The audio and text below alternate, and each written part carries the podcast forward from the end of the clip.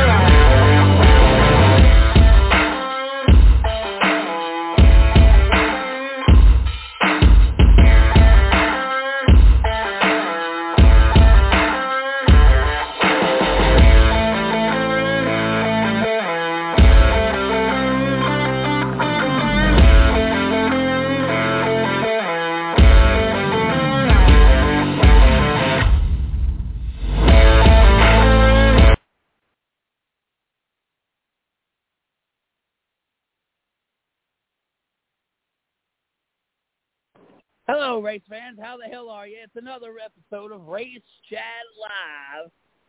Chris Craig and Taz Taylor. Cannot wait to get things started here on this uh, hot and balmy Tuesday afternoon in the state of Mississippi. We've got uh, Craig Moore, who's down in, uh, I believe, LaBelle, Florida, and uh, Taz Taylor, who's up in the upstate New York area. Uh, I'm glad to have everybody back on board here for this show, man. It's been a while since we've all been in the same room together. Uh, looking forward to covering some pretty big topics and uh, some opinions and uh, whatever else may come to mind here uh, this afternoon. Welcome to the show, Craig and Taz. How are y'all doing today? Buddy, we are absolutely phenomenal down here in Florida, except for the severe thunderstorm we're getting ready to get again. Another one, third one for the day. But you know what? We'll take it. We need the rain. I'm back, boys. Let's go. Look, who lives in a pineapple under the sea? SpongeBob. I've had enough. Dude, I've had- And SpongeBob.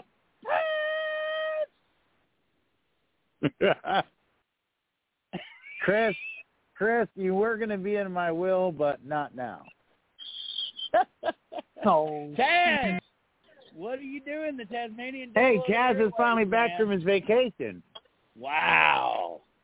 Dude took like a month off. I know. It almost sounds like Chris. dang. Ouch. what up, buddy? Uh, not much in the good old up here north end of the deal. Hey, uh, real quick, winter we've got- here. Any snow on the ground yet? What's that, Chris? Uh, any snow on the ground yet? Uh, no, and it can stay that way. Well, in order for that to happen, Taz, you have to move south. Oh Lord. Unfortunately, it won't be long, will it? Wow. All right. Well, So we got a lot to cover. Yeah, go ahead. We've got, yeah, we do have a lot to cover, but uh, we probably should congratulate Bree. She finally decided to, that she was going to make Taz an honest man and say yes. So, congratulations Oh, yeah. to Taz and Bree on their engagement. Um, hope uh, He now hope has- you uh, hope you have more success than Craig. Ouch, Chris on fire right now. Dang. well, you know, why Oh. one keep one happy when you can make a bunch miserable?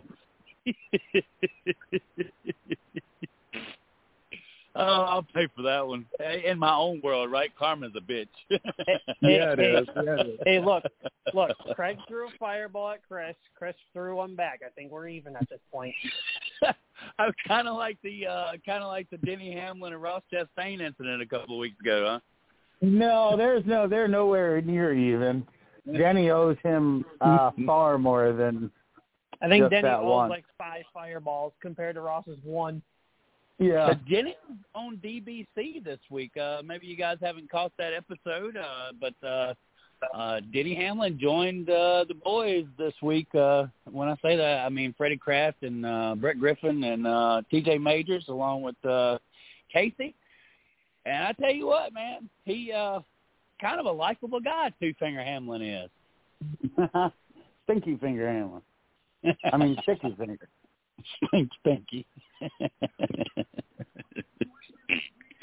oh yeah, but anyway, if you, uh, when you guys get a chance, go and uh, check out the DBC.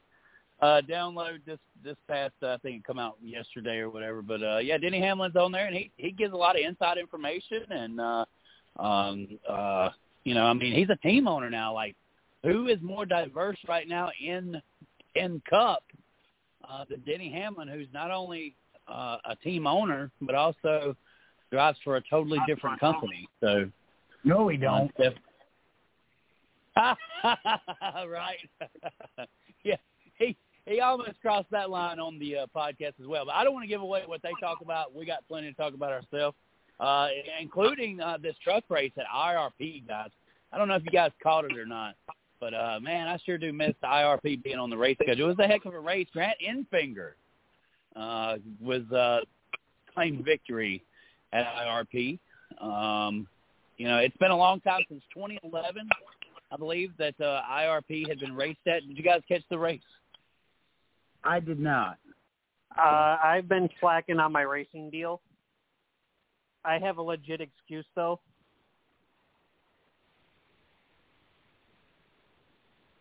All right. Uh, what about you, Craig? Did you check it out? I checked out clips of it. I didn't get to watch the whole race. I was working Friday night and Saturday, so. Right, right. Well, I tell you what, uh, it was a good race, and uh, you know, Grant Enfinger was able to pull it off. Uh, kudos to that race team. Um, you know, John Hunter Nemechek, I guess he he decided to try to wreck the field. Um, at the beginning of the race. Um, so uh, it's it was a really before the Cup race. I would have said it was the best race the weekend. I watched the IndyCar race. I watched uh, the the Xfinity race, and I watched the truck race. And uh, up until the Cup race, I felt like the uh, truck race was probably way more exciting uh, than watching paint dry. Yeah, uh, I heard. I heard a lot of good things. I heard a lot of good things come out of the truck and Xfinity races this weekend, and it got to the point where people were trying to debate um, what Indianapolis as a whole should do with not only the main three series but ARCA as well. And the most popular hit, quite honestly, and I may be jumping a little ahead of ship at this point, but I kind of want to get out of here while I'm thinking about it. Um, a lot of hits on Twitter were saying ARCA and trucks should be hitting IRP. Xfinity should be hitting the Indianapolis road course, although some people did throw in Xfinity should have an IRP date on top of that.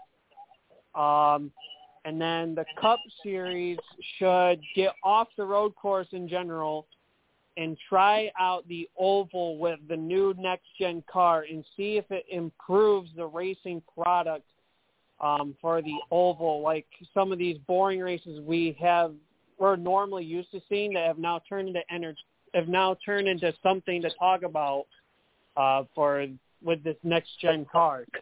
Right, right, right. And, and with that, we're talking about Charlotte and a few of these other racetracks that we've seen kind of ho hum type racing over the last several years. Uh, it is kind of exciting to wonder what this car would do. And uh, for the most part, the uh, Cup race I feel like was well, it was on the it was on the edge of being non exciting, and then something kind of something kind of heated up there. Uh, I listened on the radio forgot where his to the. You mean when Well, Larson yeah. forgot what his brake pedal was? so I listened to the race two thirds of it, like on the radio, and you know that was the first time I'm kind of hearing the PRN guys and all, and um, they I, I think compared to MRN, they they need a little bit of work, uh, but um, so yeah, I did watch the last third of it, and of course that was the Kyle Larson, uh, you know, out of control dive bombs into Ty Dillon. You know, guys, we don't know if that car would have even stopped yet, right? Um, it was it was rolling. They said the uh, the computer, uh, you know, they have type black boxes. I guess kind of uh, what you want to compare them to in these race cars, and so they said that the uh, the car was going 125 miles an hour in that incident before the collision. So um, that was, the, you know, when you see all four tires like that, guys, come off the ground, it, it was definitely a hard hit. Yeah, I'm I'm glad everybody's all right. But uh yeah, that was that was a heck of a hit. I seen that and I was like, Whoa, what do you forget where the brake pedal was? Yeah. Yeah. Apparently. he forgot where something was. So they they they haven't really come out and said what happened there, right? Uh so I believe NASCAR released our uh Hendrick Motorsports released a statement earlier, and let me see if I can pull that up real quick. Um, basically saying that uh, that the brakes were fine. So um, let's see if I can get that real quick. Um, but they, yeah, right at this point in time. Uh, there's no there's been no real explanation on why the car uh, did what it did. It was said that uh, Kyle got into the braking zone too deep and got out of shape. That the brakes did not fail. Checked with Hendrick Motorsports, and they didn't see any sign of brake failure in Larson's car following the wreck at Indy. They also would have data that would potentially show a mechanical failure, indicates a mistake by Larson. So Larson went in too deep and uh, and didn't recover. I don't know, man. I don't know. Uh, maybe we should keep our eye on Kyle Larson because he's definitely not the driver this year that he was last year. Uh, that I mean, we have topics coming up here in a minute, but I mean, should we hit the worry button about Kyle Larson? He said he wanted to go no. on a win streak, no. and that was two and a half months ago or three months ago. That was the, that was in the springtime. Like it's been like he's on a race win drought. No, no, no. I'm hearing that in the background. Please speak. Uh, Please personally, speak, I, Chad. personally, personally, I wouldn't worry about Larson right now. I mean, is he in a struggling point? You can argue that, but I wouldn't worry about him. I mean, look at shoot, what was it? His last year with Ganassi, I think it was 2019 when we all thought Larson would be out early, and he actually made a deep playoff run out of nowhere.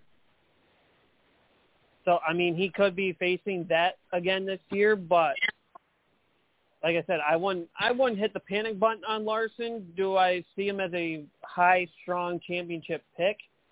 You can ar- I can argue yes, but at the same time argue no. But, but Right. I wouldn't count him out. So don't don't don't don't don't stress too early. Larson's okay. I don't know, man. I don't know. I don't, I don't know if he's all right. I think uh I think Hendrick gave him the best in the ship last year. Uh and uh now it's somebody else's turn at the Hendrick organization and and uh you know a lot of focus is on the Willie Willie B team and on uh Chase Elliott's team. So you know, and I'm not surprised that uh Alex Bowman's had the finishes he's had, and I kind of feel like Larson, you know, he had his year, and that was all all Hendrick's going to give him. Yeah, I Kind of think last year Mark was- Martin. I think his his best year was last year. Yeah, we're definitely think- not seeing the same Kyle Larson from last year at all. Like by the persona and and everything else. I mean, you know, he's even in the dirt world, he's not winning as much as what he was last year. Yeah, he. I I think I think he maybe figure still trying to figure out the next gen deal like some of these other drivers, but I. But I think it's just it could come down to the the variety we're getting this year instead of seeing the Gen Six where everyone knows what the car is like and you base everything off speed and and skill and whatever. But now that things are kind of more balanced out with the next gen car, it's just come down to um, what drivers can prevail out of it and which ones can't. That's all. Right. Greg? No, I think I, I think we're gonna we'll we'll see. Getting back to uh, Larson, he, he'll turn his season around. I but I, I'm a firm believer in his best year was last year. Uh, I don't. I, I honestly don't think he's going to repeat as champion. I think we're going to have a we're going to have a new defending, you know, a new champion coming into the final race this year. I believe it's at Phoenix again. I really wish they'd move that around. But yeah, that's a topic for another night. Not the greatest fan myself of the Phoenix uh, closer there, Craig Moore. I'm, I'm with you on that one. I'd like to see it kind of float around or I even go back to Homestead. I liked it at Homestead. I thought that was the perfect place. You started in Florida and you end in Florida. I mean, that that sounded like the perfect. uh perfect Listen, I say you start at Daytona, you end at Daytona. Yeah, I mean, hey, you know, it's, it's both places are feasible at that time of year. So definitely, uh, you know, I, I mean, it's on a wild card anyway, right, Craig? The only significant championship is actually the regular season championship that's not even celebrated. Yeah, and it looks so, like Chase Elliott's going to run away with that one uh, by almost a 100 points before it's all over with. So, uh, AJ Allmendinger wins in Xfinity. Any surprises there? Uh, this guy's uh, man, he's he's a road course killer, a real bad dealer, a rock and roll thriller. Huh? No, I think I I I think that uh, he deserves another shot in Cup. At least see what he can do on a full time basis with a. Uh, you know, if it's not Kaulig Kaulig, give him a good give him a good team. Uh, you know, one of the big money teams, and see what he can do. Um, yeah. He's proven himself. Yeah, and that's going to be a little bit later on the the topic later on here in the show of whether or not AJ uh, will. Uh, uh, whether or not that second chance, this is his last chance for a second chance. I think that's how we kind of worded it. We don't want to get too far ahead of ourselves. We are uh, kind of supposed to be talking about the Xfinity uh, series and what we've seen from them. I believe the Xfinity series has been the most uh, talented uh, group of racers that I've seen in a long time in that series. There's a couple of good core group uh, racers there that uh, I think are uh, you know, staples of the series. And you know whether or not Noah Gragson and uh, Justin Allgaier they they they move up. You also have AJ Allmendinger and Justin Allgaier, who are kind of the older cats that are that are bringing these kids along. Um, and uh, and it'll be interesting to find out because I believe Mr. McMullen, uh, Mr. CJ Sports, I should say, he he's never been too fond of the fact of AJ getting an opportunity uh, back in the Cup level. But uh, we can argue that uh, here in just a little bit. Is there any other takeaways from the Xfinity race? Did you guys uh, get a hold of that? Um, I, I feel like probably for the first time, uh, I kind of understand the idea of how stage racing sucks in some of these smaller series and uh, at the road courses. Um, I, I kind of feel that for the first time in all these years. I've been kind of a fan of the stage racing just because they don't like it to get it all drawn out.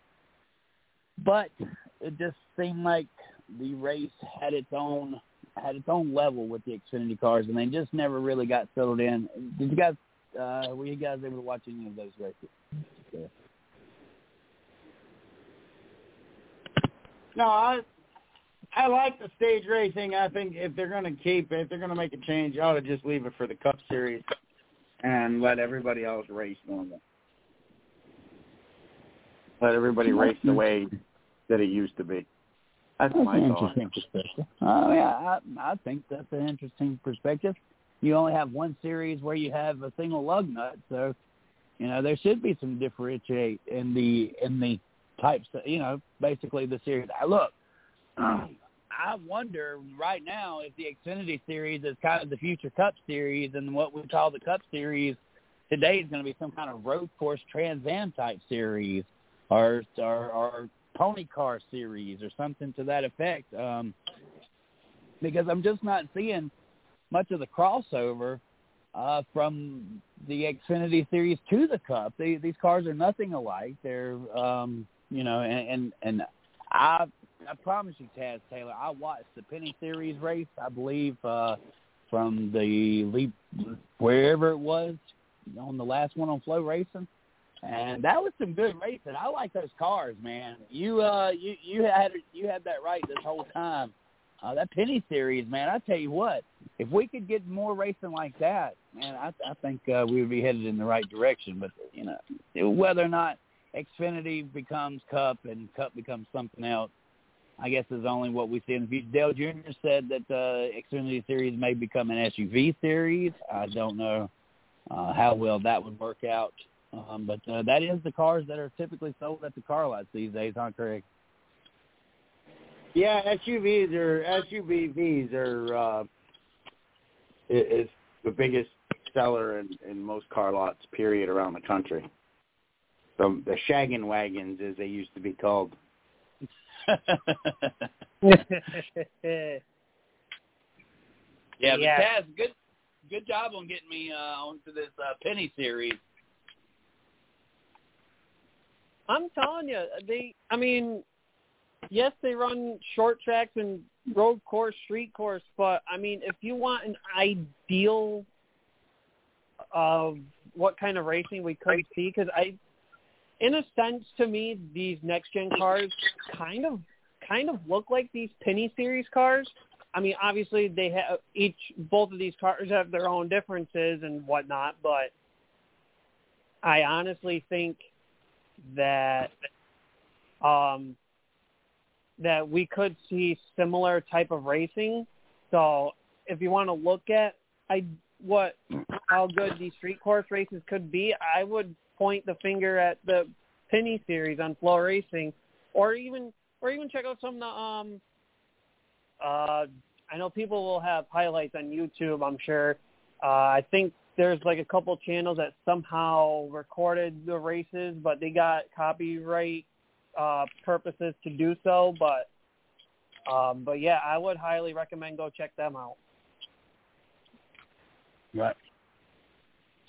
Well, back to the Cup news. Tyler Reddick guys, does this uh does this calm things down at Richard Childress Racing? Getting the second win here?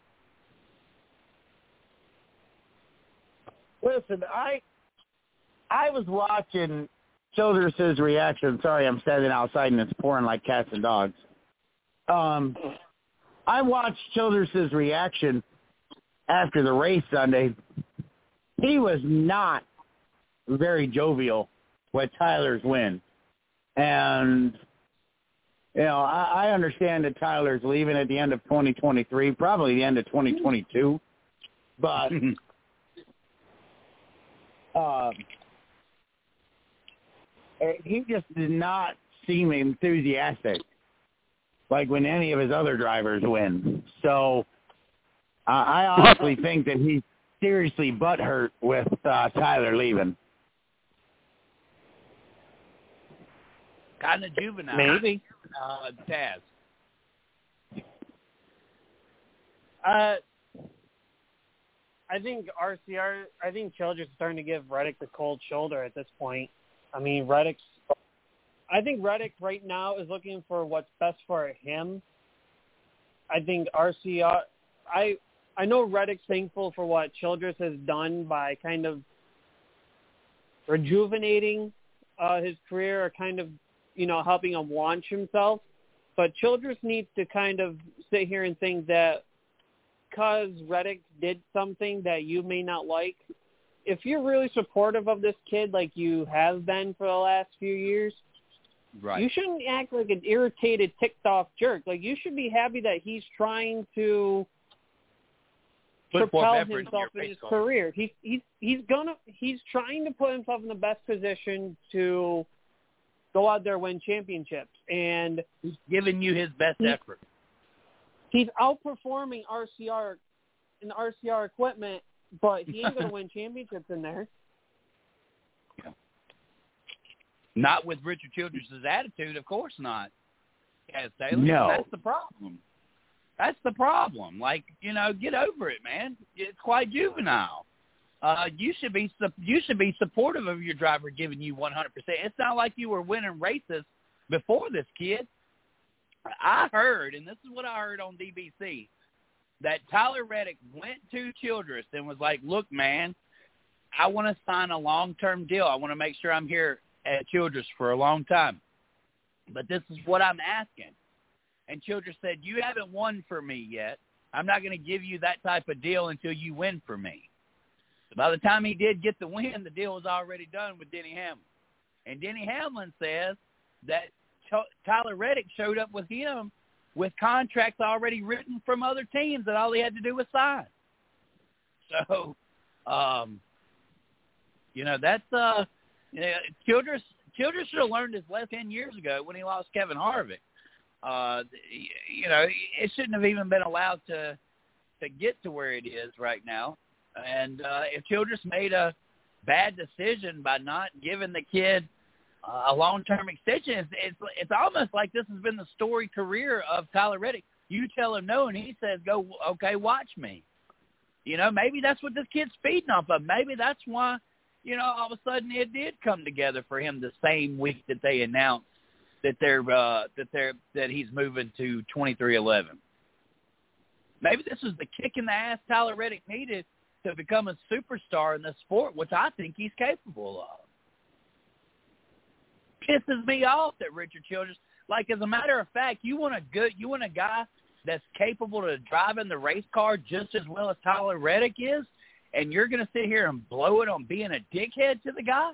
Like you could really put somebody in the A car that's capable of winning championships because they see Tyler Reddick can get it done, right? But not the way that not the way Richard Childress is acting.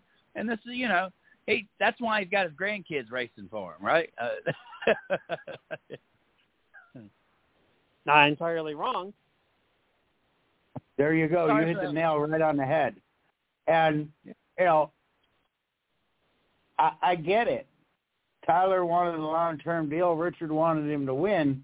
And like you said, Chris, to reiterate what you said, the deal was done, and he pops off a win. I believe it was that weekend. So the same week it was announced, if I'm not mistaken, correct? Yes. Right, right, right. So it's not like he's mailing in performances.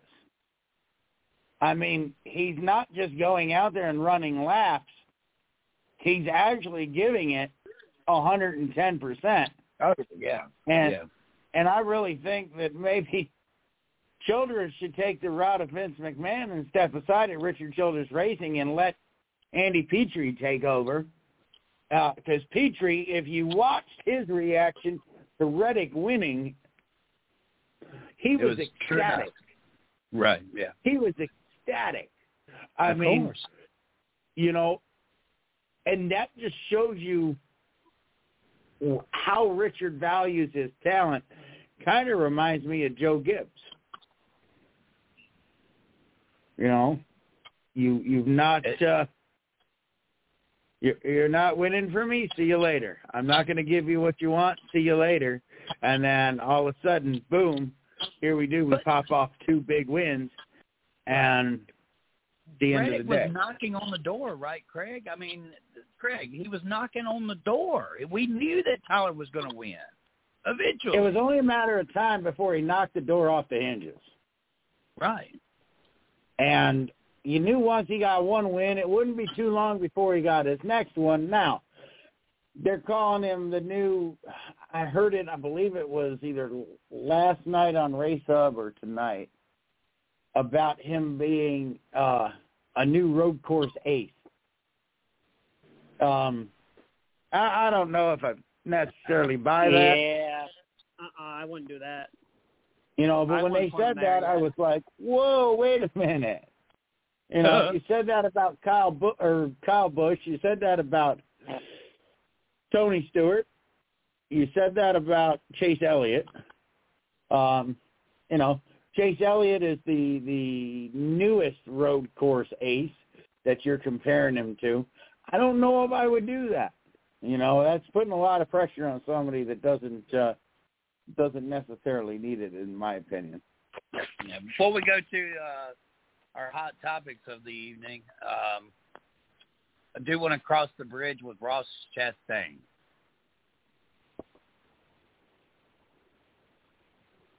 You guys, uh, you guys probably know what I'm gonna, what I'm gonna, what I'm gonna say here, right? No, go ahead. No, I mean, you know, he he blew the, he he blew the course. He jumps out in front of the leader. Uh, then NASCAR DQs him. That, you know, um, people had blown the course earlier throughout the weekend. No penalties. On the last lap, a penalty was assessed. My issue with it is what if Chastain and Reddick had bumped doors and gotten into it as they were racing for victory, and Chastain would have been under penalty, which means that his he wouldn't have his spot. He was fighting for a spot that was irrelevant. That could have completely changed the outcome of the race. And NASCAR continuously preaches about, you know, uh, trying to throw a race uh, basically with them not telling Chastain that he was under penalty, that could have thrown the race into Austin Cindric's hands. Uh, you guys got any opinions on that before we move to the hot topics? Well, NASCAR is never consistent on their penalties anyway, um, or, or their rulings on, uh, or their rules on things, I should say. Uh, as you mentioned, several drivers did it earlier in the race, and there was no no real penalties. He does it, and they disqualify him. I'm not quite sure why he did it. I didn't get to see that. Uh, I don't know if it was a safety thing, um, but you know, if NASCAR is not going to be consistent, then they should just take that rule and throw it out the window. Matter of fact, throw the whole damn rule book out the window. If you're not going to be consistent on one, what the hell's the sense of having a rule book? Yep. Uh-huh. Um, yeah, he, uh, Craig kind of hit it, hit good points on that. I mean, NASCAR's never been fully consistent um, on penalties. They, they kind of favor those that feel like they should be favored and leave it at that pretty much and I mean, and they kind of screw over the drivers that you know work their tail off, or you know, but it's never going to be consistent. You're never going to please everybody, and that's just how it is. But um, they, I think they could look at it more as see they need to look at the situation happening and at least let the driver plead their case before they say, boom, penalty, see ya. Well, because if they do that, if they do that, then that holds up the point system and holds up the ranking. So, well, they can do that during. Well, they can do that during the post race tech because I mean, post. I mean, nothing's fully official till post race tech comes in. That's true. Huh. I, I'm just trying to put devil's advocate. NASCAR always wants to release stuff right away, and the points updates. Well, you kind of can't do that if you allow a driver to plead his case. Now, if that's the case, then you're going to have five drivers in there during the race trying to plead their case. So, again, it's six of one, half dozen of the other in my eyes. I think NASCAR, right. as I said, NASCAR needs to get more, more, more consistent on the rules. They don't work for some; they work for others. Some have to follow, some don't. Um, it's everybody yeah. follows or nobody follows. Yeah, and so they said they said that there was a rule that stated that uh, you had to do a stop and go penalty in turn 12 if you blew turn one, uh, but that can neither be confirmed nor denied. Um, I would be irate if I was Trackhouse Racing, knowing that other people were not credited throughout the race with the same penalty. Uh, but it did seem uh, it seems like you know uh, once you make an enemy at NASCAR, especially uh, when you're, you know, running Golden Boys chances and stuff like that, that you become out of favor with NASCAR, and that's uh, that's kind of where these extra penalties and slaps in the face come from. Uh, we're ready to go to stat of the week, man. Oh man, we got an interesting stat this week. It's going to lead right into uh, our next, our, our very first hot topic uh, of the night, guys, uh. Uh, the stat of the week, I shared it to you earlier, so uh, this is amazing, right? Seven consecutive finishes outside the top 10 for Kyle Busch and Joe Gibbs Racing in the NASCAR Cup Series. Since joining the NASCAR Cup Series on a full-time basis in 2005, Kyle Busch has never gone seven races without a top 10 result. Wow. That's that's amazing. That's quite a feat.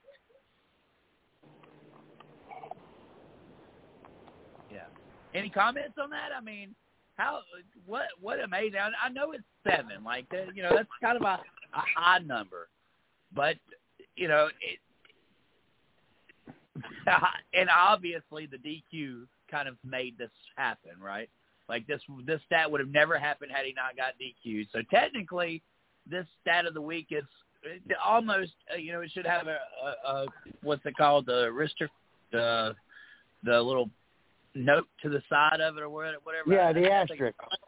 An asterisk, right, right. So, um, but you know that is where Cowboys stands. It's, it's almost fitting with the frustration of this year and this season uh, to have that type of stat pop up, which I said would uh, lead us right into our hot topics for the night.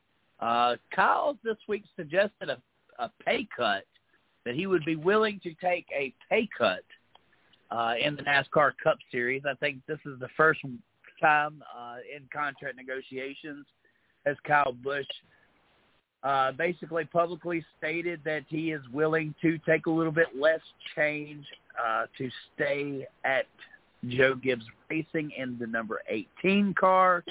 Um, in, a, in an era where we've been used to $25 million contracts, I remember a couple of years ago saying that Jimmie Johnson might not have retired had he not been basically run out of the sport. And I, I don't think that y'all ever really grasped what I was saying but was the fact that Jimmie Johnson, uh, being a seven-time champion, is the most expensive driver in the sport. He will require the most payment.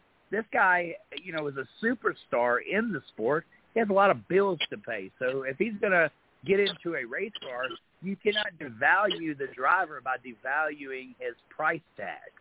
Uh, in a in a day and age of sports right now, where we're seeing massive forty million, fifty million dollar contracts uh, being given out to certain players, be it NBA, uh, uh, uh, uh, NFL, MLB, we're seeing massive contracts this is not a, to my opinion, and I want you to get your guys' opinion. I know it's been long, and and and, and I'm I'm kind of going a little bit too long with the explanation of this, but uh, you know, Kyle Kyle Busch has decided to take a pay cut. The most valuable driver in NASCAR Cup Series.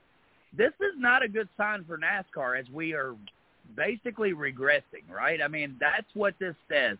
That the most popular driver the most winningest driver in NASCAR, has basically come to a roadblock in his career where he has to take a pay cut in order to race. That is the sign and times of how healthy or slash unhealthy this sport is at this point in time. Craig, Taz, who wants to go first? Because I, I, I hope that I've signaled in where I want this point driven to. Go ahead, Taz. I'll let you go first. So, trying to reiterate this one.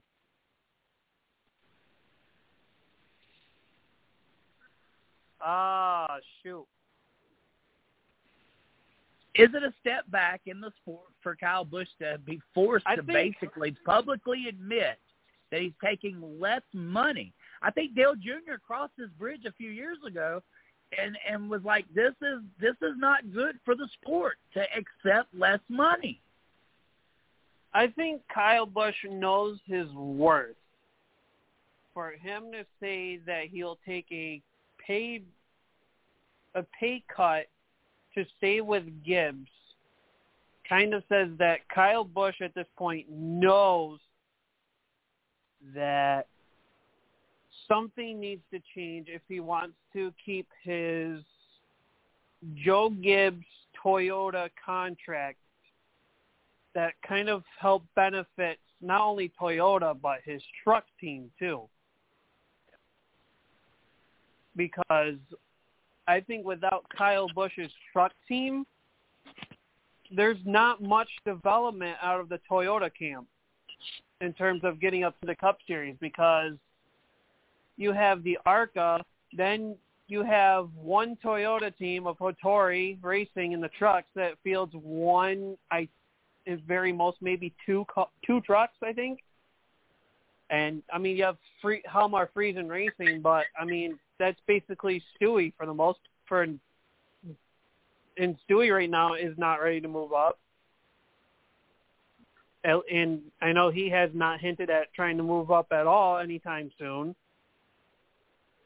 And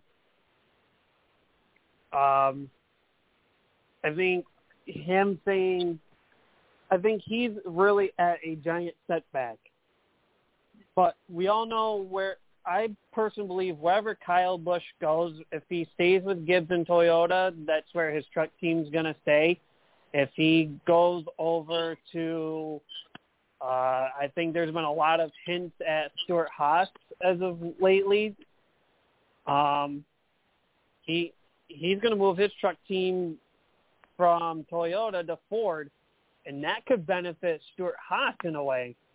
Yeah, I, I like that point. Uh, before we go to Craig, uh, Miss Lee brought up the fact uh, that Camping World pulling out, uh, and and Marcus has been such a huge supporter of the sport. Um, you know, this is and we're in an economic decline, and that she believes that uh, Kyle Busch is willing to take a pay cut uh, because of the cost of racing uh, in NASCAR. And I and, and I rebuttal to that. Obviously, no other team that has offered him a contract has the reliable equipment like Gibbs. So there's been offers on the table, but in Kyle Busch's mind, he doesn't feel like uh, he doesn't feel like those that is the uh, type of equipment that he can be relevant in, such as Joe Gibbs racing equipment. Craig, uh, I want to I want to get I want to see how you feel about this topic here. Well, I think I agree with what Taz says. I think that Kyle Busch agreeing to take a pay cut to stay at Joe Gibbs, he obviously wants to finish his career there. I mean, this whole country is in getting ready to start a recession if we're not in it already, uh, fully. So it does say a lot about the state of NASCAR. If Kyle Busch is pulling out, if he's ready to take a pay cut to stay where he's he wants – uh, as Miss Lee said, Marcus Lemonis, uh, the Camping World CEO, he's he's pulled out of uh, NASCAR, and as Lee said, as you said, reiterated, that's uh, that was huge for for small funded teams to get that extra ten thousand dollars in sponsorship, five thousand to ten thousand dollars sponsorship every week uh, Marcus has given it back to his people that work in his stores. So that says a lot. I think Kyle's willingness to stay there um, says a lot about his character and where he wants to finish his career.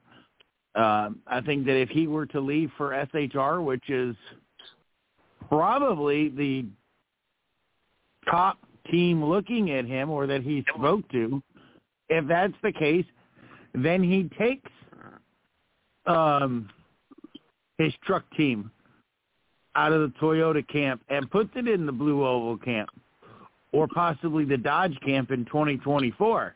Um, you know, so that that's something you got to look at as far as Kyle Busch.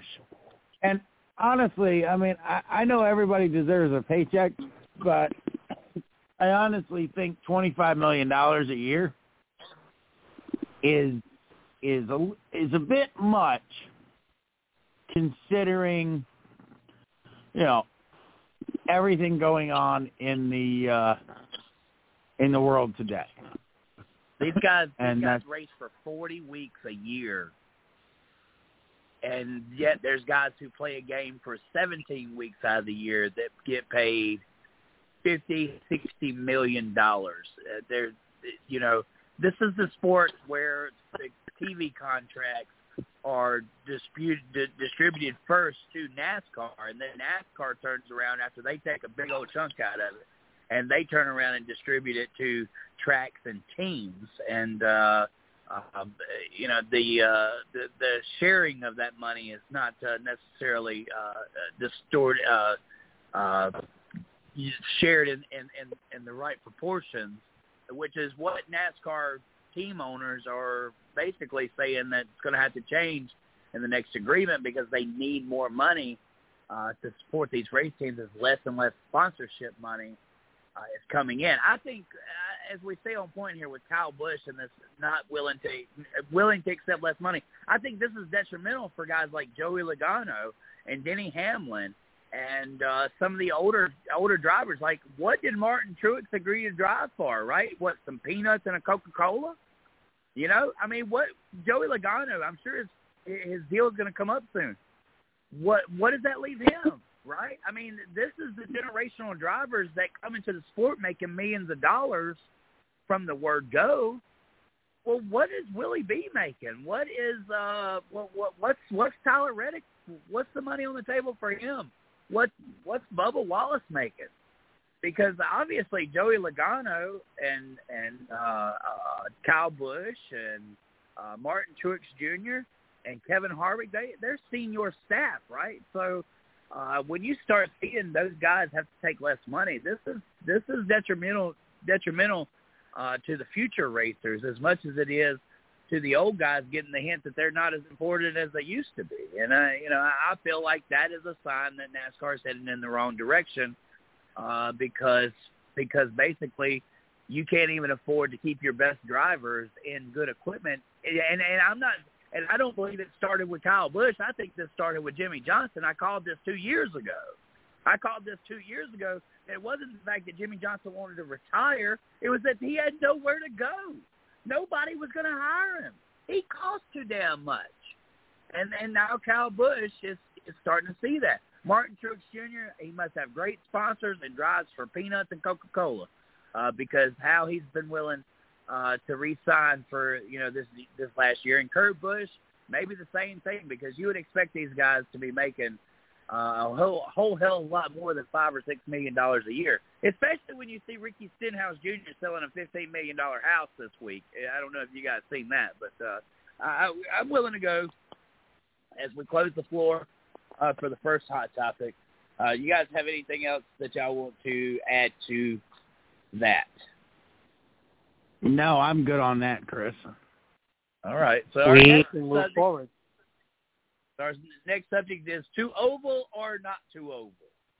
A lot of discussion this week. Oh, I wish it was on the oval track. Oh, it just isn't the same. Uh, Denny Hamlin said, NASCAR, you took a major away from us which uh, he's in reference to basically like a, a golf tournament uh, and what a major is. Um, you know, so uh, to oval or not to oval, Craig, I'll start with you. I say to oval. We have way too many road courses, in my opinion. Way too many road courses. Go, eh, eh, go back to the tradition you're kissing the bricks now, but you're not running the true track. You're running the road course. It takes away the mystique, in my opinion. Now, that may not be the opinion of everybody else, and I'm okay with that. Go back to go back to the tradition, and I've said that several times this year with different races. You know, Labor Day weekend. What used to be on Labor Day weekend? It was Darlington. Not anymore. What yeah, used to be, you know, um, but go back to the tradition. Too many, too many road course races. I mean, and that's my thought. Taz, I'm interested to hear what you have to say, buddy. I say go back to the oval. Uh, I want to see how. I want to give the oval a chance with the next gen cars. I want to see if if there's major improvements in terms of the racing product from the Gen 6 to the next gen. I mean, we have seen it from we have seen some some of them. I want I don't want to say all, but at least some of them. Uh, we've seen typical races that are normally like, uh, it's kind of boring, ain't got much ain't gonna happen. And here we are. We come on Tuesday. We're like, holy shit, guys! Those are great freaking races. or something actually went down. Like, I mean, I want to see. I want to see the next. I want to give the next gen a chance on the oval. If we see improvement, I say stick to the oval. If we don't see much improvement at all, then I would say do one year oval, one year road course, and alternate back and forth. But I, I can understand Craig's point, and I'm actually, and I'm also on that uh, wheel wagon too of running uh, the Brickyard 400 with the oval. I mean, you go, you're saying, oh, I'm going to watch, or I'm going to a NASCAR race at Indianapolis. And what and when you say Indianapolis, what are the major races there? The Indy 500 for IndyCar, the Brickyard 400. And when you think the Brickyard 400, you think the oval. And you're going to say, oh, hey, guys, guess what? I'm going to the Brickyard 400. And you're like, oh, uh, that's a, oh, you're talking about the oval race. No, and then you're just saying, no, it's a road course. And people are looking at you like, excuse me, do you have 20 heads? I, I I mean I'm there with you, Taz. Um, you know, I listened to what Kenny Wallace had to say, and he was basically like, "You want to make, you want to make uh, Indy great again. You want to make it to where 300,000 people show up. Get the hell out of Indy for a little while. Just just go somewhere else. Go somewhere else. Let it build its prestige back up, and then return. Look at what's going on in North Wilkesboro right now. They, they that place was dilapidated, falling in a year ago when Dale Jr. went out there with iRacing, and, and now tonight they're having races there, and and the place has got a lot of people there. Okay, so you know, anytime you take something away for a little while and you bring it back, I, I, I you, see, you kind of see a little bit of fiery difference. I think we've got something. I don't think we go as far as leaving uh, the facility altogether. Uh, let Penske have that race because it is it, it is an honor to race in the place that was built by Indy. Unfortunately, Indy cars can't come race at Daytona or Talladega, and I'm not really sure if they can race at Charlotte. I guess they could because they raced a few mile and a half speedways. Uh, but but we would have to really talk about kind of toning the cars down if they were to go back to the oval style racing that IndyCar was really known for uh, in the 90s and uh, and 2000s. You know, only recently has IndyCar really followed the Formula One concept and turned into road course racing. So, um, but uh, you, you know, I believe that being that we've raced a couple of races here on the road course, people want the oval back. We've got a different car. It's a perfect opportunity. But Penske has said next year we are still running with the Indy cars on the schedule. So next year will be uh, a road course race as well. Now, I can kind of get that, right? So they can't just switch the course uh, for overnight. So they can't run the Indy cars on Saturday on a road course and then run the Cup cars on the oval the next day. So that kind of gives an insight of why we it could possibly be two years from now uh, before we go back to uh, the Indianapolis Motor Speedway. And you know what? Hey, uh, I did hear something about maybe uh, bringing NASCAR to uh, Indianapolis for the Indy 500 that weekend. But Mr. Traditionalist over here, Mr. Craig Moore, I believe you would be fighting hand and nail if they tried to take away your Coca-Cola 600 on Memorial yeah. Day weekend. Yeah, I would. Uh, yeah, then. But now let me ask you. Let me ask you a question, Chris. Okay. You said that they can't. They can't run. They're going to run them on the road course next year because they can't get the oval track. They can't get it ready for Saturday for Sunday. Why? Why couldn't they? Uh, because that's the weekend of the double header with IndyCar. Okay, but if one So- is run on one day and one is run on the next day, what does it matter? Uh, they can't they can't uh, change the course overnight. Okay, so it's not just putting. okay. I think it's yeah, I think obviously that you can't switch back and forth the course. Uh, of course, you would have practice and qualifying. Uh, then you would have to run an Indy road course while you're doing Cup cars uh, and possibly Xfinity on the Speedway side. So it just it, it would not work out to have an and and as the schedule has already been made for next year, and uh, IndyCar is doing a doubleheader with NASCAR again for that weekend. Gotcha. Now I understand. Okay. Yeah, No, so they, yeah, yeah, that's something that I learned today as well, Craig Moore. So yeah, I did a little bit of homework on that. Now that that's also partially because of um Indy not having lights, so it's not like they can go overnight and literally try to change it. At least try to make an attempt. That also be the case as well. I believe Indy is getting lights. I believe that will be done in 2024. So hold that thought, Taz Taylor. That that's a, that's interesting that you said that because I heard last week that Indy is getting light and it will be there in 2024. So, um, you know, Penske Penske knows what he's doing. All right, so now I got to bring up the question, and I mentioned this earlier um, in the beginning of the show, and I want to get your guys' input on this. Indianapolis as a as a whole, and I'm not just talking the oval road course, and I'm gonna I'm gonna throw an IRP here as well. And I mentioned this earlier. People were saying cer- certain series hit IRP, certain series run the road course, certain series run run the oval, or maybe some series run both um, Indianapolis Motor Speedway and IRP.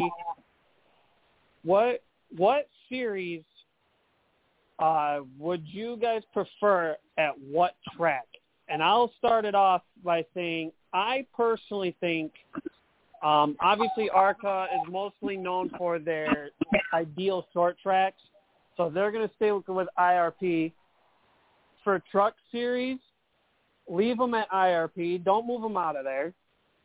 Xfinity, I would not be opposed to them running IRP, but I personally think that they know how to put on a show on the road course. So I could see that one go. So Xfinity, I could see them go one or the other, and I'd be okay with it. But I would also like them to try maybe both in one year. Not sure how scheduling would work out, but I, that's what I would I would come down to. And for the cup, well, I've already said my input. Give the next gens a chance on the oval, and if it doesn't work, you alternate years. If we're running the oval one year, and the next year you're running the road course, and just alternate. Uh, I'll I'll do this real quick. I like to go back to the old way. Uh, Xfinity didn't make their debut at uh, the Brickyard, I believe, until 2012. Uh, so I would go back to the old style IRP all weekend for ARCA truck and Xfinity, and we race the oval with the Cup cars. Craig. I say screw it. Put them all on a big truck and let's see what happens. oh wow, put ARCA. Wow, And- you're putting ARCA on there. You know Wow. what? Let's see what these opinion. guys have. Beautiful. Let's see what they bring to the track. Let's see if they can handle the it. trucks, the trucks, the trucks as well. So you're Oh, saying we should see what absolutely. they all look like, huh? Absolutely. Put them all on the big track. Let's see what they can do. Wow. Now that would be interesting to have a weekend with that many races, and including the Indy cars. So, uh, but I, I don't think they could do the Indy cars. So that, maybe I need to scratch that idea. All right, we're running a little bit behind. So, uh, that's that's interesting. I think we all had a different answer there for that, and all of our different answers are going to come into something to play here in a little bit when we uh, do our power rankings. So over the over the last uh, several days, we're starting to hear that JJ Jimmie Johnson, the number 48 seven-time champion, and also two-year veteran now in the IndyCar series, uh, has hinted at a possible Cup return. Now, they have not said full-time or part-time, just possible Jimmy Johnson return. Um, has the ship done sailed? Or are we looking at it maybe a one and done? Or could we possibly see a Jimmie Johnson, Dale Jr. reunion uh, as Junior Motorsports attempts to make a few uh, Cup entries in the 2023 race season? Starting with you, Craig. All right. I think Jimmie Johnson, I think that ship has sailed for him totally racing every weekend in the Cup Series. I think him racing for JRM in 2023 is a possibility at um, Daytona, Talladega, Charlotte, the big races, but on but on a weekly deal, no way. I think he's I think he's enjoying his IndyCar uh, run, and I think it would allow him to uh, still race IndyCar, but allow him to help out Junior Motorsports get their feet wet with the big boys and girls. That's my opinion in a nutshell. So that way we don't take up too much time and could be on. Well, I've got a couple of rebuttals of what you're gonna, uh, what you said there, but I kind of want to inch Taz in here real quick before I say that uh, Chip Ganassi's probably tired of Jimmie Johnson wrecking all of his damn cars. Taz, what do you got to say?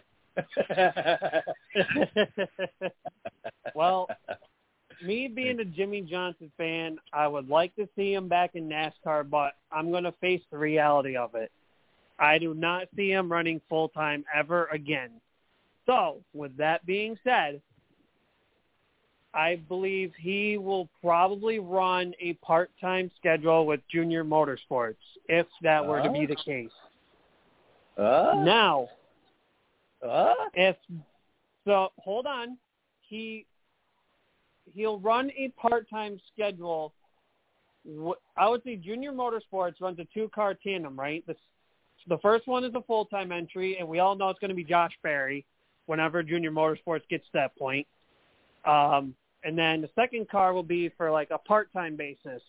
And I believe this is where you're going to throw in Jimmie Johnson. Now, the question of how many races Johnson races, that kind of depends on where he's sitting in terms of career and what he is comfortable doing. I have heard a lot of rumblings of him wanting to run the Chicago street course next year.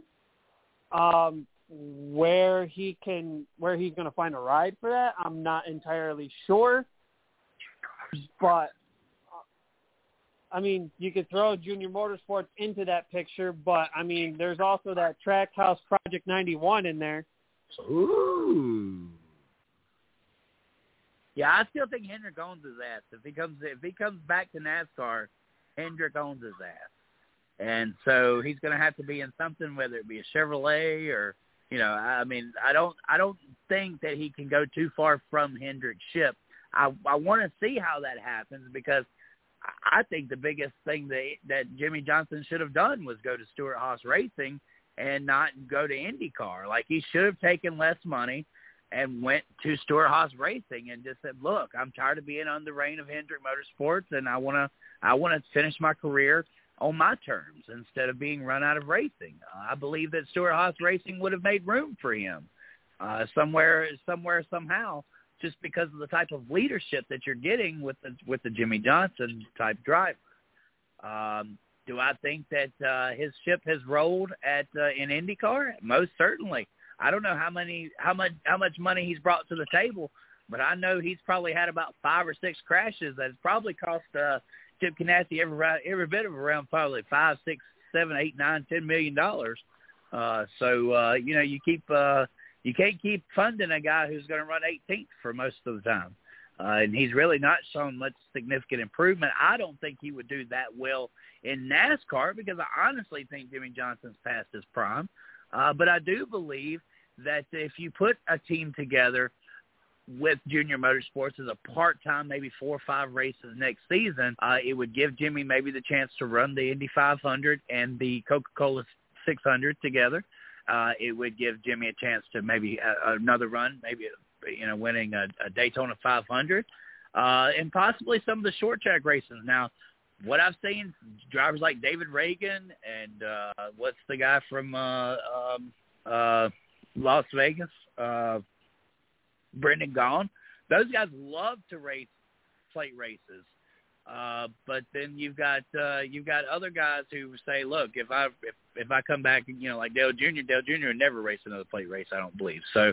Uh, whether or not Jimmie Johnson's even up to that, uh, it'd be interesting to see. But definitely, if he's going into kind of this all-star kick of, uh, I would like to see an all-star team. Basically, Chad Knaus come down from Hendrick to uh, crew chief this guy for a couple of races, and just kind of Junior Motorsports uh, build this little part-time you know all-star race team where some some guys really come together and kind of help build junior motorsports, uh, kind of similar to the way Dale Earnhardt did with uh, using resources from RCR and, and his family. Like Dale Earnhardt comes from a racing family, so he didn't have to go very far to find a fabricator. He didn't have to go very far uh, to find an engine builder, right? He didn't have to go very far. Uh, be, if he if he didn't have one in his own family, he was married to somebody who was right. That's where Robert Gee and all them come in, right? I mean, y'all know the story of Dale Jr., right? His grandfather built race cars. That's Robert Gee. Uh, that's his mother's side. So uh, Tony Eury Jr. and Tony Sr. are actually kin folks on his mother's side, not Dale Earnhardt's side. So, um, you know, the resources that Junior Motorsports could could uh, pick from if they were to put together an all-star race team similar to to something you'd like to see for Jimmie Johnson on a part-time basis, I think that could be great leaps forward uh, for the future of junior motorsports. All right, we are we are running short on time. We've got about eight minutes here. Uh, any, any last thoughts on that topic right there as we go into our final hot topic, which is AJ's last dance or last chance?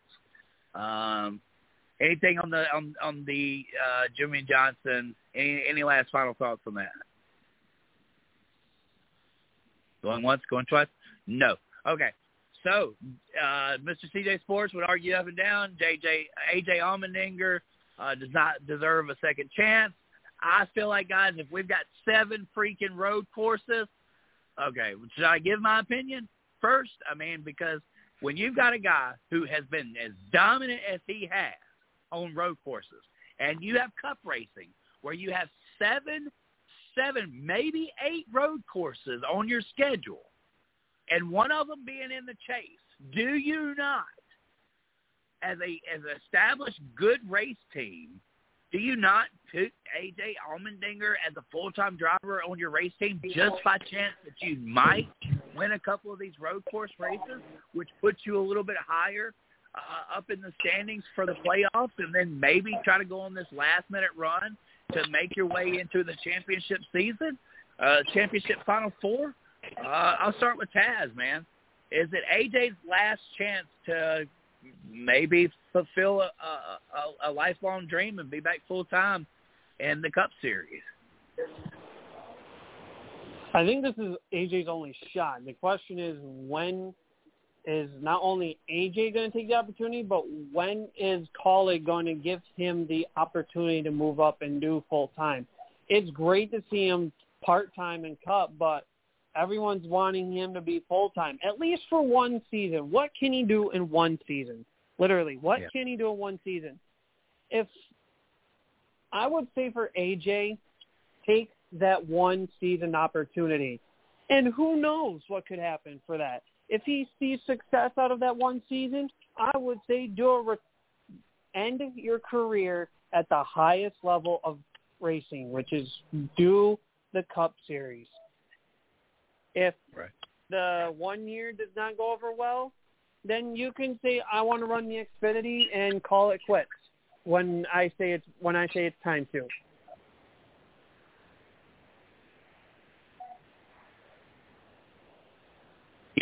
Childress or I'm Trackhouse Racing, I'm on the phone right now wondering what I got to do to get AJ Allmendinger on my team for next year because obviously he is the most talented road course racer in NASCAR. We we want to crown Chase Elliott like he's the he's the best road course racer. Now we want to crown Tyler Reddick. If I'm RCR and I know what AJ Allmendinger is capable of at road courses, and I've got a driver who just knocked off two road course wins back to back. Like, what better way to fill the seat, right, than to go grab AJ Allmendinger and put him in that one? Because at least then, at these tracks that you're good at, you're going to be just as good at, right? Tyler Reddick may be the overall better driver because he can drive in these, uh, you know, at these other tracks like Bristol and stuff, probably a little bit better than AJ has or has shown the capabilities of. But at the same time, you're not losing your your place in competition at a place like the road course races where you you you've obviously been pretty successful at this year. And I just wanted to be known. Trackhouse two wins at the road course racing, right? Uh, Richard Childress two wins, two wins at the road course races, right? There's really is there much difference between a Richard Childress race car and a Trackhouse race car? I don't know, but obviously uh, they found something that Hendrick doesn't have right now. Craig, please.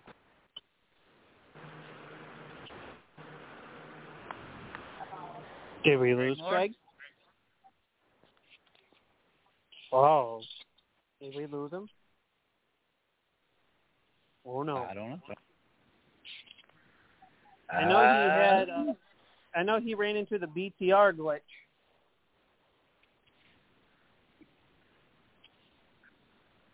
Let's see.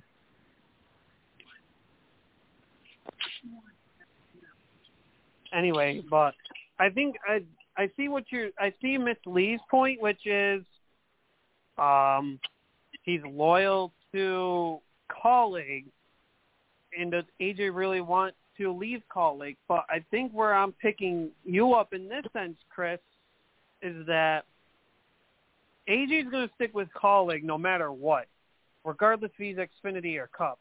But the but where I think you're going with this, Chris, is that can these other teams try to buy him out of Kaulig? Will they offer? I know I would. Will they offer AJ enough to say, we have this over at our team versus this is what you're dealing with over at Kaulig? I mean, AJ's going to do AJ regardless of what happens, but I think I know where you're going with this versus where Miss Lee is, is that can other AJ enough and I don't mean money wise. I mean like in terms of uh, other things too. Like it could be the race team itself. It could be the equipment under the hood. It could be any any variable pretty much. Can these other teams try to buy him out of Kaulig? Can they offer him things that Kaulig may not be able to offer him? Like what, Ted? It, like I said, it could be a paycheck deal. It could be some major, huge sponsorship deal that he was never getting with Kaulig. It could be um, maybe some special bonus out of this. It could it could also be, hey, we have we have the capabilities of improving our equipment and our race team and you this may, and with you, AJ, can now when you are ready to finish your racing career, we may offer you a spot on the team in terms of like being like the com- the competition director or something like that to help boost our team in a way. So like that's that's I think this is what what it can boil down to. But again, it could come down to any variables of can these teams offer something that Kaulig cannot for AJ. And I believe I'm on the boat with Miss Lee in the sense that he's going to be loyal to Kaulig no matter what. But I see Chris's point into this.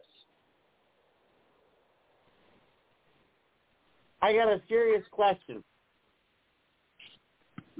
Man, how it works.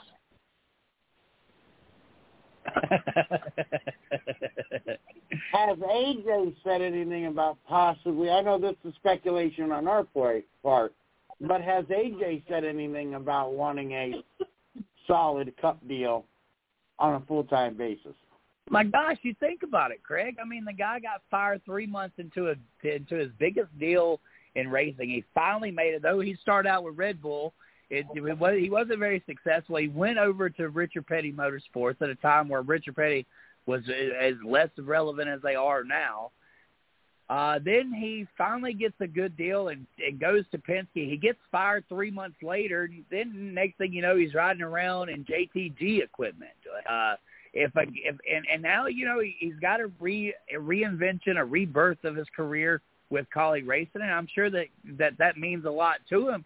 But if you've got a team like Richard Childress or Stewart Haas or or um, uh, what was the other one I said? Uh, um, damn, what was the other team that that I felt like could offer him a deal? Look, I mean, these guys are uh, obviously uh, can offer more than what Kaulig Racing can offer, right? So, you know, this is this is his only chance, I believe, his last chance to maybe fulfill a a, a cup career that uh, was stolen from him because of a bad decision, one bad decision one night. And uh, you know, I want to see this guy get that second chance, and I think he's earned it. And I think that if I'm if I'm Richard Childress or I, I'm uh, uh, Stewart Haas Racing or I'm uh, one of these other Trackhouse Racing, I think I'm going out there and I'm going to offer this guy something to come race for me because I know that he's going to give me seven races out of the year where there's probably not a better person, better driver on the racetrack. So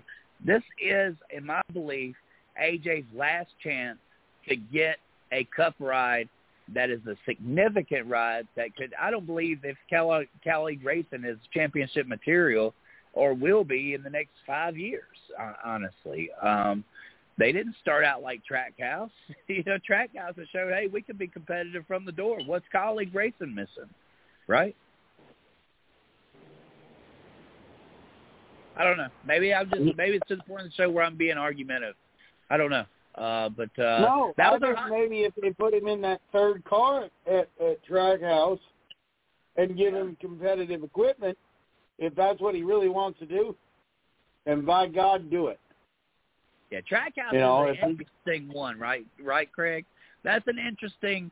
That's an interesting one because you've got Ross Chastain, you've got you've got Daniel Suarez, and then you add AJ Allmendinger. That's that's almost the feeling of a powerhouse team right now. I mean, it it really does. They're like what's holding them back from being a powerhouse team, and we'll see that in power rankings, is is the fact that they're only a two car operation. They need that third car to really fulfill the powerhouse that they have to compete with when they're dealing with a Hendrick or a Gibbs or a Penske. Oh, I, I may have just given away my top five power rankings there. I don't know. So we're going into power rankings. Man, we are three minutes off schedule. I think we're doing amazing. Uh, I would like for somebody else to kind of hold the hold the baton while we go over power rankings, and I, I'll just kind of fill in where I feel like we need to. uh All right, I got you there. Yeah, All right. that was my point. Does AJ really want cup status? I mean, who doesn't? But he's been around for a while. Yeah, that's a that's a great point, Miss Lee. He may not even want want uh, that opportunity. Uh, but yeah, let's go into power rankings. We'll start, I believe, at the bottom of the barrel, and uh, we'll work Yeah, our way we'll to do- the top. Yeah, we'll do our top ten for the power rankings. Um, obviously, the ones that were on the bottom of the barrel, um, Live Fast Motorsports, which is BJ McLeod's team, Spire Motorsports, Front Row Motorsports, uh, JTG Doherty, and there's one team I did not mention in the bottom of the barrel, and I'm going to mention them on the top because I am trying to figure out how in the freaking world, Craig, are you okay, buddy? Did SpongeBob really affect you that much? Because you put Rick Ware Racing as number nine on your list. Holy Christmas! right. Front, front row motorsports is well above uh Rick Ware Racing. Wow! I couldn't believe when I saw that. I was like, dang, SpongeBob really Listen, affected him. listen, uh, listen. I've watched so much freaking SpongeBob SquarePants that that that show is really an adult themed show. Yeah, it is. They say they even say cuss words. Yeah, that's how it had my attention. So yeah, I was um SpongeBob overload. Yeah. yeah. All there's, right, there's so hidden that's our bottom. So that's kind of our bottom of the barrel teams. We do have a tie, however, amongst the ten spot, and that is between Kaulig Racing and Wood Brothers Racing. Um, Wood Brothers didn't even make my top ten. Call, I kind of base my power rankings off of what I've been seeing on the NASCAR uh, power rankings. I know they do drivers, but I kind of saw like what where they've been sitting um, in terms of team wise to kind of help do where I would put them. Um, I know you guys have your own different deal, which is perfectly perfectly fine, and this is how we get our average ideal power ranking. So, anyway, number ten is a tie between Wood Brothers and Kaulig. Uh, you guys put Wood Brothers at ten. I put them way lower on the scale, and Craig and I put Kaulig at around the 10, 11 spot. Uh, Chris, I'm assuming, is probably have them knocking on the door. Um, any thoughts of that one before we move up to number nine? No, no, that that sounds about right. I, I think Front Row Motorsports is the one kind of knocking on the door there with Wood Brothers. But you have to understand that Wood Brothers is a Penske uh, made car, and uh, so you know uh, Harrison Burton. I think the first half of the season you throw it away. Second half of the season, he's already made significant improvements. So I, I, I like the direction uh, that Wood Brothers is headed in. And Kaulig racing, I don't know. They, they they've not really impressed me too much, but hey, that's just a difference of opinion. I think their part-time driver car is doing better than the full-time driver car. really, I've never really had much faith in Haley anyway. yep. So you've you've got all these combined together. That's uh, that's great. What's yes, number sir. nine? Number nine is Petty GMS uh, Motorsports. Uh, Chris and I put them in the exact spot of number eight, and I think this is where SpongeBob affected Craig because Craig put them at number 14. I think he's looking at the Ty Dillon part and not the Erik Jones part. right. Yeah. Erik Jones has been around uh, a few races. I wish that they could have put together the quality finishes that we've seen uh, Erik Jones have, like the runs that he's had. Unfortunately, those runs haven't equaled into finishes. That's where you have to draw the line. That's why he's so far down the list. But competitive wise, week in week out, uh, Erik Jones is in. He's he's in a very he's very competitive, and he's in the top ten racing these guys. They it's not like when he's up there, they don't know who they don't know who he is. So uh, Erik Jones and uh, the Petty GMS team definitely the uh, the number one driver there at that stable. Yeah, Erik Jones is uh, definitely competitive. I just think Ty Dillon's dragging him down. And speaking of Erik Jones with Petty GMS, he signed on for an extension for at least next year. Yes, he did. So we know uh, we know surprised. we know Thumbman Jones will be staying for at least another year. Yeah, caught me Um, by surprise, but uh, definitely, I think you know, hey, that means everything feels good at at uh, at the, at this uh, shop, and that, that's good for Erik Jones. I believe he can catapult the team to something to some relevance very soon. Uh, Craig, No, Uh, sorry, I, I had think my phone muted. Um, no, I think Erik Jones is very good, but as I said in my comments in the thread, Ty Dillon is a waste of good air as far as in a race car. he um, gone. He gone. He should be out of there. he gone. and- he, and- yeah, after after this year, he's out. he gone. Well, he should he should have been going anyway. uh, yeah, he gone. Number number eight. Number eight, we all three of us pretty much have them in this spot. Uh, Craig had them in this exact spot. Chris and I had them one spot lower, but that is going to be uh, RFK Racing, uh, Roush, and Keselowski. Um, ideally, compared to some of these other teams, this is kind of where they fit. Brad Keselowski starting to step up a notch in the last few races. Uh, despite the early season struggles, I don't know if it's because of him adjusting to his uh, his role with the team and his penalty that hurt him as well early in the season. Uh, Chris Buescher, I think, is starting to just hit a string of bad luck, but but where he's sitting, he's at least consistent. But uh, like I said, I'm start I'm starting to see Brad perform a little better in the last few races, yeah. and that's a that's about as far as I can say, really. Yeah, I mean, you know, that team's found a little bit of consistency. Um, uh, Chris Buescher had a second coming off a second place finish a few weekends, a few weeks ago, I believe at uh, Sonoma Road Course. Uh, so you know, I mean, things are things are moving along. Uh, we didn't think that BK could get it turned around all in one year, but we did want to see some uh, some competitive uh, finishes. We did.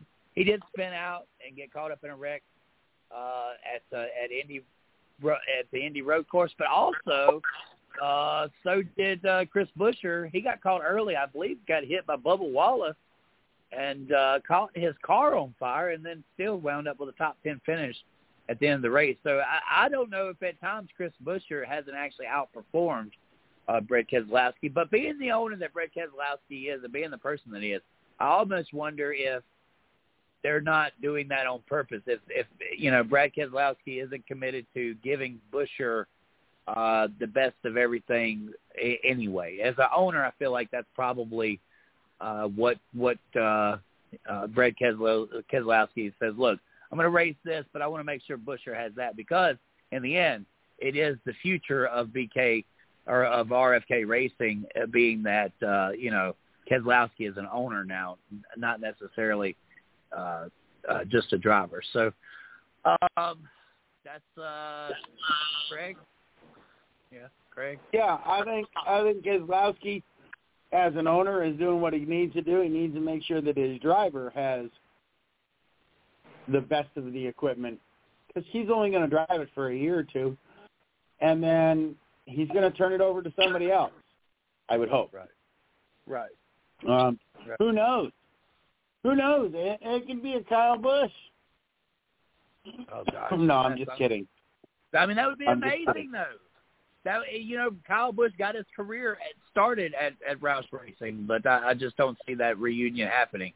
Uh, no, number number seven, Taz. Seven. Number seven is twenty three eleven Racing of Kurt Busch and Bubba Wallace. Uh, Craig and I had them at the spot. Chris had them one spot higher. Uh, so I think we all had the same thinking process of them being right here where they rightfully belong. Bubba Wallace starting to put together some solid finishes very lately. Decent finishes. Yeah, um, very decent. Kurt Busch. Kurt Busch, I mean, despite his injury, is coming through and through more um, for the team as well. So I think I think as a whole for the team, they're starting to find find a, uh, a good rhythm. Well, here's what I How think about, about here's what I think about 2311.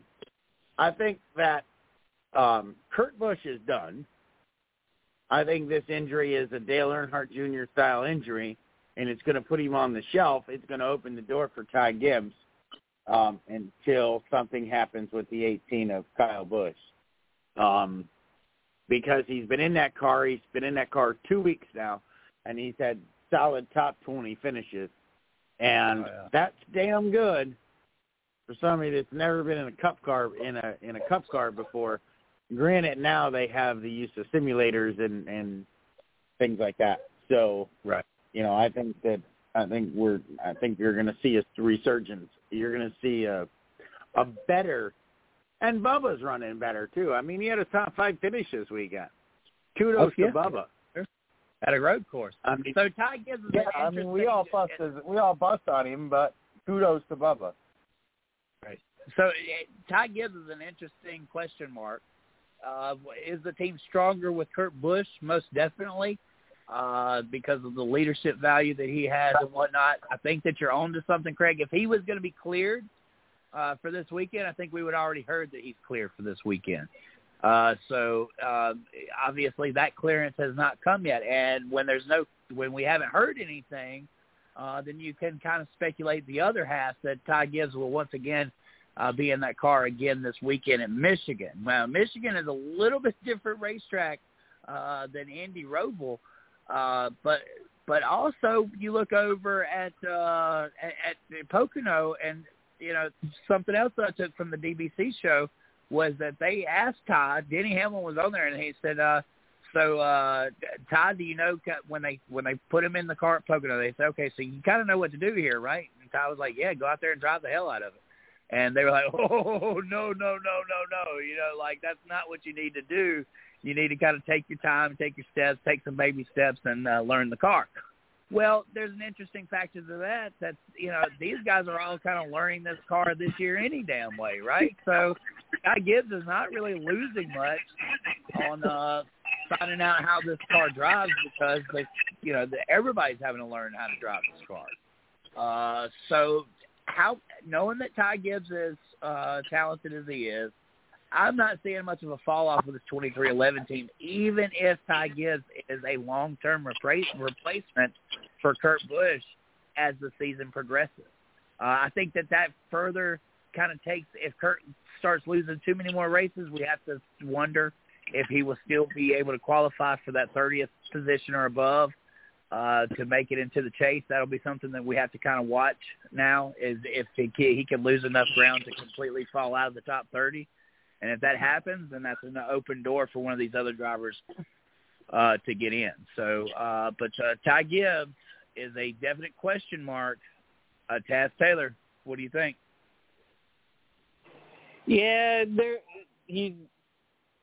If Kyle Busch stays with Gibbs, uh, I'm still, I'm still hoping if Kurt if Kurt gets well soon enough to that he can uh, race for at least another year I'm still riding the coattails of Kurt Busch stays in the 45 for another year, keep the seat warm for Reddick when Reddick comes into play, and Kurt Busch retires next year. I'm still riding that coattail, but if things are looking the way that they are now, we could be seeing Kurt Busch out, Ty Gibbs in. That's going to be the question mark of where does Reddick fit into the team? Is there going to be a third car, or are we kind of switching things around over at Toyota camp after next year? Yeah, definitely definitely. It, you know, wow. I didn't even think about Jim, Jimmie Johnson going to the uh to the eight car, possibly to the Toyota car, but uh we'll just leave that for another show. Uh that's twenty three eleven at number seven. Number six. Stewart-Haas Racing at number six. I had them uh, at this exact spot. Chris had them one spot lower. And yeah. Craig is still riding the high tail of hoping to God Stewart-Haas gets one out of their hat because he ranked them at number one. I think he meant Hendrick. I really do because he didn't have Hendrick at all of that. Craig, Not, he, he, he he inserted Hendrick where he wanted him after I caught that mistake, but he's got Stewart-Haas at number one. But number six is where they sit. Craig. Craig. Listen, I'm telling you. I was on SpongeBob Overload. and paying attention to a four-year-old who commanded my attention. So, yeah, some of my uh, some of my picks are maybe you know what it is, what it is, and I didn't get a chance to talk about this tonight, but I'll maybe I'll do a write up on it tomorrow morning. I might have had too much of that three uh chai snacks that Ty Dillon's been sporting. Or not Ty Dillon, Tyler Reddick. So, um I'm yeah, we'll blame it on we'll blame it on SpongeBob and three G or however you say it. um no, I feel like this is a good spot for them. Uh, when I looked at the latest power rankings that NASCAR posted, um, I believe they they had three of the four drivers in the top 20 because they only ranked 20 drivers. Um, but I Stewart-Haas they had three in the top 20, and these three were not even in the top 10. I'll put it that way. Um, and the one driver that wasn't there, I believe, was Cole Custer, if I remember right. Uh, I think it was Almirola, um, the lowest driver that was ranked, and Harvick was knocking on the door for top ten, but not quite. But I think that, to me personally, I think this is a good, ideal spot for them. Yeah, I think they're overrated. I really do. Um, but I mean, it's overrated as they really are right where they belong. Uh, I I feel hurt and disappointed because this is my favorite race team, and they are not performing at the uh, level that I feel like they're capable of. Uh, I'm not sure why Kevin Harvick has fallen off like he has. Uh, the progression of Chase Briscoe, I thought we were moving in the right direction. Now it's like we're stagnant again. Aric Almirola's in his bye-bye retirement season, so you don't expect much from him anyway. And Cole Custer is, well, he's about as useless as a bowl of custards.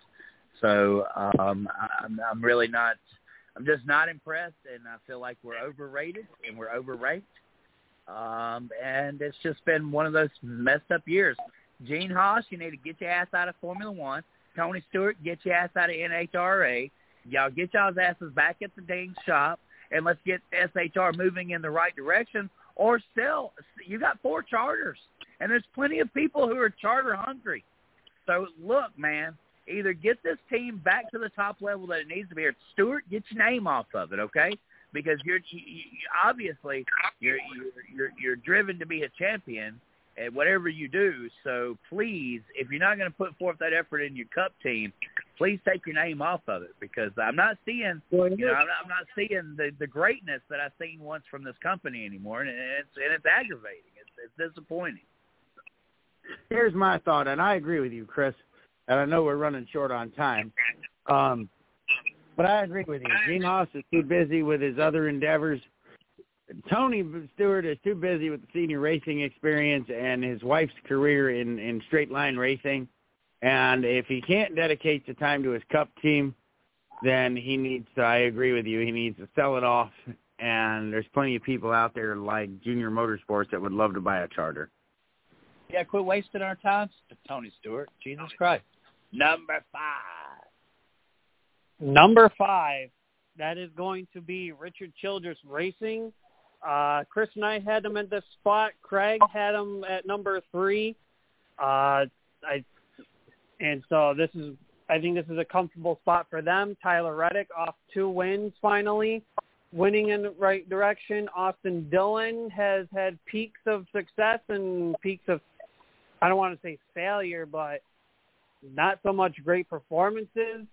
So I think right now RCR is just riding on the coattails of Tyler Reddick's uh, to win success now, and Austin Dillon is not entirely there. That's my thought.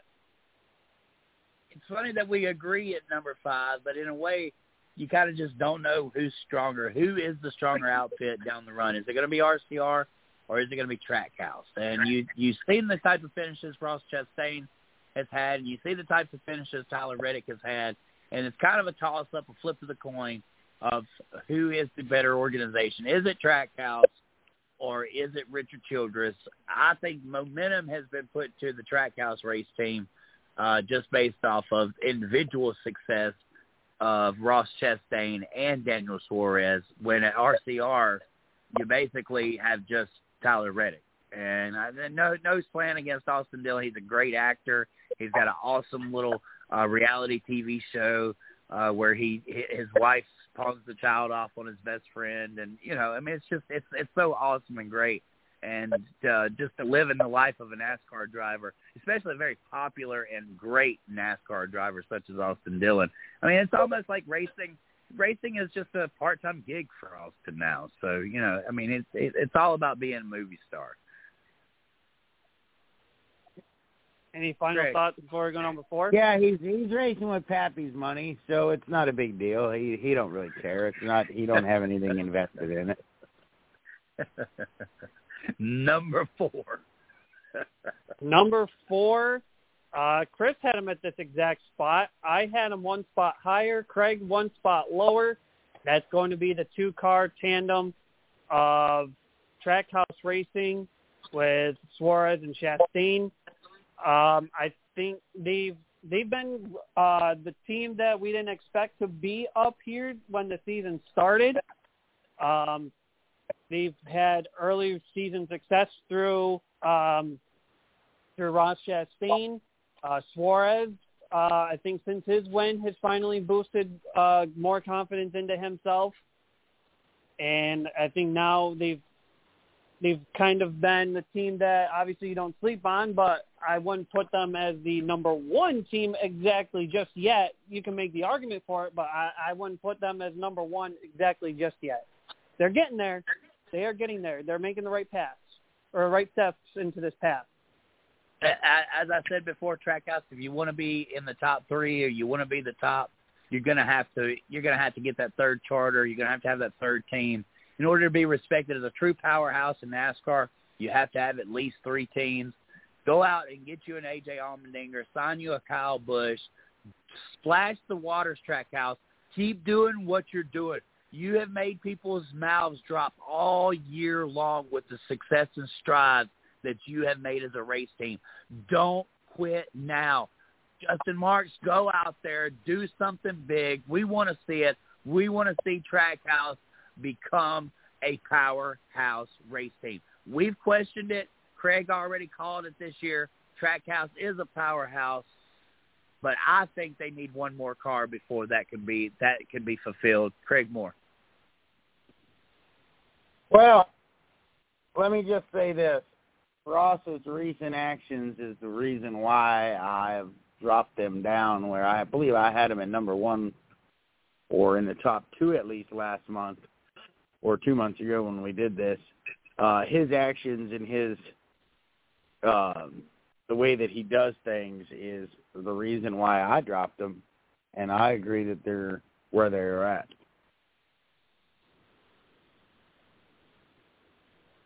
All right. So that's track oh, number four. We're we're going to nail on the top three to close right. things out. Right. At number, and it's obvious. It's obvious who the top three teams are, right? Though we've seen a lot of slack in the Fords, I, I kind of I kind of can predict here that that you're going to say Taz Taylor Penske's at number three, right? We've seen a significant drop off in Ford performance but you you can't count out a powerhouse, right? We're still waiting on Ryan Blaney to win, but we kind of figure it's going to happen. Just don't know if it's going to be before the chase or after or once the chase starts. Ryan Blaney's still going to get him a win. He's with the powerhouse team. Joey Logano's got him a couple of wins. Austin Cindric has a win. He was knocking on the door at Indy for a second win. Well, Chris. Yes. I'm going to put you on pause because that number three is not exactly who you think it is. Number, oh my God! Here we go. Top three. At number three, it's the Toyota camp of Joe Gibbs Racing. What? That is At, the hottest race team in the. No way! There's no way! No way! No way! And hold on, hold on. You're going. You're you're gonna you're you're gonna hear me out on this one. So we have a brand new number one ranked team because Hendrick Motorsports, we've had them number one ranked the entire season awesome. up until this point. Hendrick Motorsports is ranked number two, Penske at number one. And and before we get into final explanations for this, I had Gibbs at one, Penske two, Hendrick four. Chris, you had Hendrick one, Gibbs two, Penske three. Craig had Penske two, Hendrick four, Gibbs number six. And wow. so I I put Gibbs at number one only because of the fact like Chris said they're they're starting to come into fruition. Have they had some bumps in the road along the way? Of course. We just mentioned Kyle Busch earlier. Um, we meant there was one race where they were uh, t- the highest finishing Toyota in one race was I think like 17th or something like that. Um, but they're starting to come in. Hamlin's got multiple wins. Uh, would have had win number three, but got DQ'd for it. Um, Kyle Busch would have been second at Pocono behind him, DQ'd for that, unfortunately. Uh, Truex is still knocking on the door for the win. Christopher Bell's starting to come come into some light here lately. Um, trying to think what else. Hendrick has been a little quiet. Uh, and when I went through the driver power rankings, they had Larson at number five and Chase Elliott ranked at number one. We can, I mean, we know why, but yeah, the guys finished. It's just been it's been quiet between quiet between Bowman and Byron. And for the Penske, um, obviously Ryan Blaney, the highest point driver without a win. Um, I might be wrong in that sense because I think Truex might have surpassed him. I don't remember exactly, but um, Logano's got his win or two to back him up, and uh, Cindric obviously his win, but that's kind of where I'm at with the top three. Yeah, I, I was definitely seeing the organization and Joe Gibbs being number one, uh, just because overall, because of the run that they've been on. I know you got to calculate the fact that they got uh, thrown out at Pocono, the top two cars, but those are still significant. Like they did win the race, really, and and Chase Elliott wouldn't have had this string of top one two finishes had he not been given a win at Pocono. Obviously, that streak come to an end at a road course race this past weekend at Indy because of a late uh, race pileup. Uh, but uh, you know, I, I think I think SpongeBob really had a huge effect on his power rankings, and uh, seeing Penske at number one right now, just uh, you know, overall, I believe organizational wise. Joe Gibbs has made significant strides and leaps as where he started at the beginning of this year. I think we had him as low as maybe five or six at the beginning of the year. So Joe Gibbs, I felt like it finally stretched it out and put themselves at number one by a whole. Of course, I think Hendrick, I wasn't going to budge from there because obviously Chase Elliott seems to be the hottest driver in NASCAR right now. Uh, whether or not the performance from the rest of the team uh, is up to par, I'm not really sure. But uh, I don't know. I do want to point out. I do want to point out quick. I do want to point out quick, and I don't mean to interrupt you, Chris. Joe Gibbs Racing was the only team to have all their drivers in the top 10 ranking this past week on NASCAR. Say, there you go. There you go. So, I mean, there, there you go. Uh, we missed it in this power rankings, but that's fine. We're still two minutes overdue. Uh, let's get into black flag, checker flag. Uh, let's do this segment as quick as we can now that all of us are shocked that Penske has somehow ranked number one in our power rankings. Uh, Craig Moore, you want to start out with black flag, checker flag? Yeah, black flag, real quick, and I'll I'll hit on it here. NASCAR did away with cigarette advertising. Oh, probably 18 years ago, but they let a cannabis company advertise. I just don't see it. Um, but that's my own. Depends on what you're smoking. Well, yeah, no, and I get it, but um, yeah, once I did some research on it, I was a little shocked. But um, Black Flag really get get rid of the road courses. Get rid of oh that was a nice lightning strike. Um, get rid of the road courses, the Indy road course. Bring back the Roval for God's sake. Give us something on tradition in NASCAR and uh, NASCAR for being consistent on the rules. Uh, checker flag, Tyler Reddick pulling off his second win. Uh, congratulations to him, even though he's out the door at RCR. Uh, way to go, young man, and you deserve it. Pass. Checker flag going to be Tyler Reddick solidifying his playoff spot uh, with his second win of the season. Checker flag also goes out to NASCAR for putting IRP back in the schedule. I don't care which series gets it, but at least they put it back on the schedule where it belongs. And Black Flag is going to go to uh, NASCAR with not giving the next gen a shot at the Indy Road at the uh, Indianapolis Oval. I will keep on giving them the black flag until they give the next gen a shot. Let them give them a rightful chance. Everyone else has done it. Why can't they?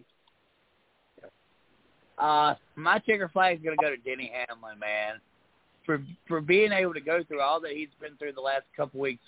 Hamlin has spent most of his career as a quiet guy, uh, not really too much said.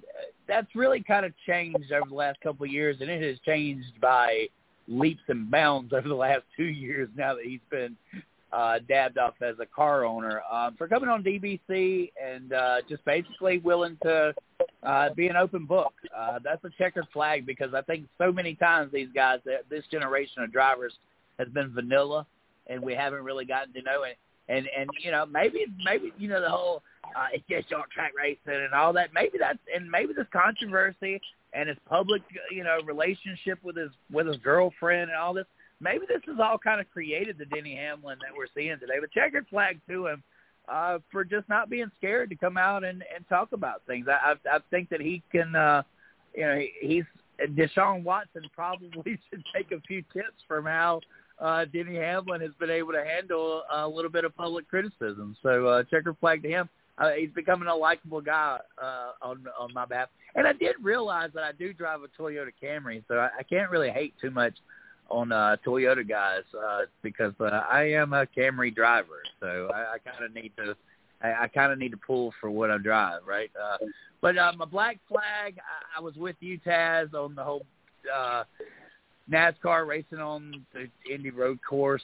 Um, I, I guess black flag uh, the NASCAR for not making the Pinty's Series more available. Uh, I don't know. That just seems like. Uh, a good one for me uh, because I found I found that that series is kind of interesting, and uh, I like the way the race cars race each other. So, um, black flag for not uh, for NASCAR not making it more available.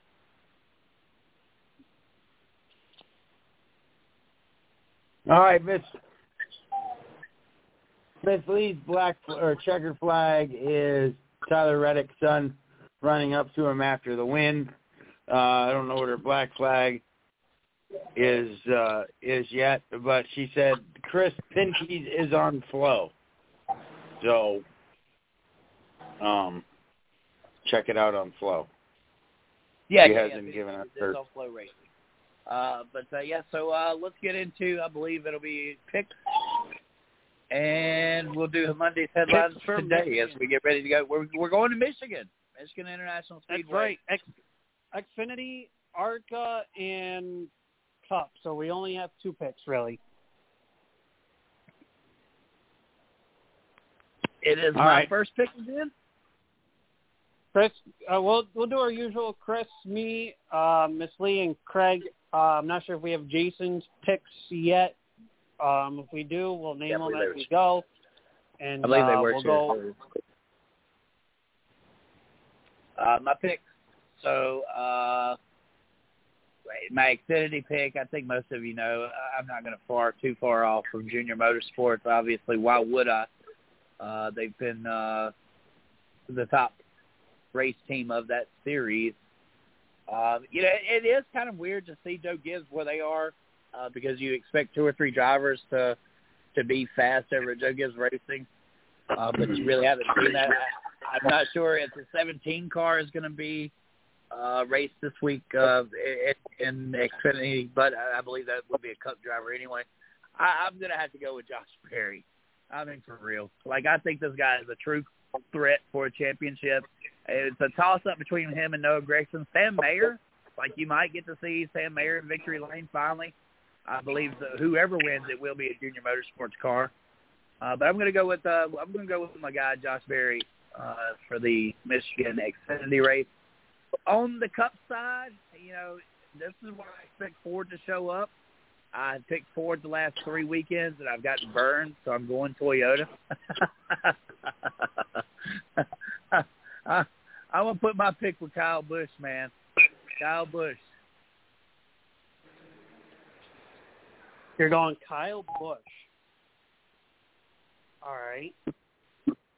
Well, my picks on the Xfinity side, I'm on Chris's boat with Junior Motorsports driver, but I'm not going with Josh Berry. Um, and normally lately I've been swinging the Justin Al the Gator, uh, Justin Allgaier for my picks lately, but I'm gonna go. I'm going on the aggressive side. I'm going Noah Gragson for this one. Mm-hmm. On the Cup side, um, I looked at three drivers in particular. Uh, I looked at Larson, looked at Elliott, and looked at Logano. Obviously, Larson and Logano have won there multiple times before, have have great success at this track. Uh, Chase Elliott is one driver that I'm sure when I mention this stat, y'all are going to probably consider this. Um, I know Jason has him for this pick, but Chase Elliott in 11 starts has 10 top 10 finishes. If I if I remembered that stat right, and I believe out of those top 10, I think he finished the top five three or four times. So he's knocking on the door there. So, um, but I'm going on the swing of my pick, and that will be of exactly who I just mentioned. That means I'm going with the success of Kyle Larson. I believe Kyle Larson will get his second win of the season here. Like I said, he's had multiple wins. He's got multiple wins at this track. Uh, he he can't argue. Can't argue. Um, I don't think uh, we've seen the last of Kyle Larson. I believe we're going to start maybe start seeing uh, him have a small little hot streak. Not as much as of a hot streak as last year, but at least something to get him going and building up for the playoffs and try to defend the championship. All right. Jason's picks for Ty Gibbs in the Xfinity, and he said Chase Elliott, as I mentioned earlier, for the Cup side.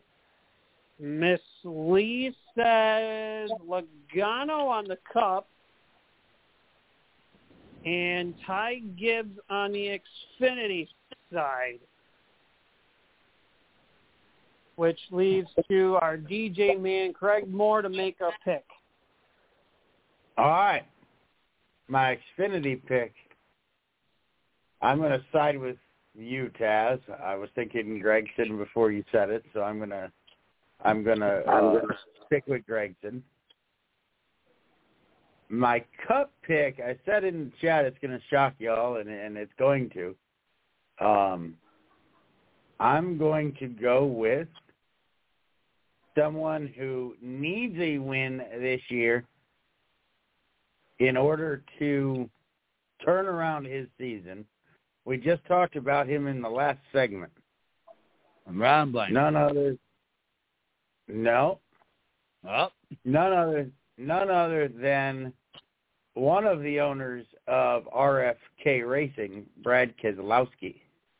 Whoa! Home track. Home track wow. win. Yeah, I, I I think that he needs it. I mean, it's not gonna it's not going to help him a whole hell of a lot. I mean, he's still got a hell of a difference to make up from that penalty earlier in the year. Not going to lock him in the playoffs, unfortunately. No, it's not. Wow. Um, but I think between Keselowski, uh, Truex, and Harvick, um, those are the three that need to win in order to. I mean, it's not going to lock Keselowski in the playoffs, but it's sure as hell going to shake up the last three uh, available spots in the playoffs. So I, uh, Keselowski is my pick for the uh, for the win yeah, this weekend I in the Cup lock Series. him in. I think it would lock I him don't in. Know, All right, I don't Monday. know if it would be enough to overcome his penalty. It'll I don't know, propel, for some it could reason, propel just- him in points, but it could propel him in points, but it's not going to give give himself a playoff spot. And with you, oh Craig, you just opened up a new can of worms, and we don't even time to really relish on it. Dang. Yep, yep. Monday's headlines today. I don't know why, but I think rain, rain, rain. You're thinking rain, rain, rain. Okay. Yeah. I don't know why. Monday's headlines- Michigan. Monday's Yep. Headlines rain, go away. today. Hurry, hurry, I say hurry. we get a. I say Monday's double headlines header, today for me, Keselowski gets a win. double header thriller. All right. Race fans, this concludes another episode of Race Chat Live. You can find us on iHeartRadio, Google Podcast, Cast, all of your top shelf podcast uh, providers. I'm going to send it to you, Taz. All right, we'll see you folks next Tuesday night here on Race Chat Live. This is Ben the Caution Flag Racing Radio, Chris Creighton, DJ Music Man, Craig Moore on the Tasmanian Double Flaggers, Taz Taylor saying good night. We'll see you same bat time, same bat place here on Race Chat Live. Good night, everybody.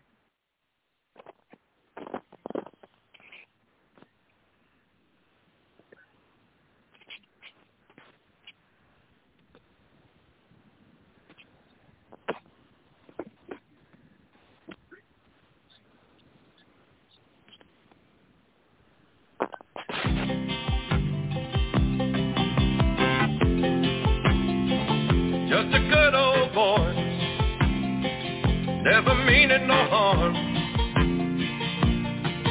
Beats all you never saw, been in trouble with the law since the day they was born. Straightening the curve, flattening the hill. Someday the mountain might get them, but the law never will. Making their way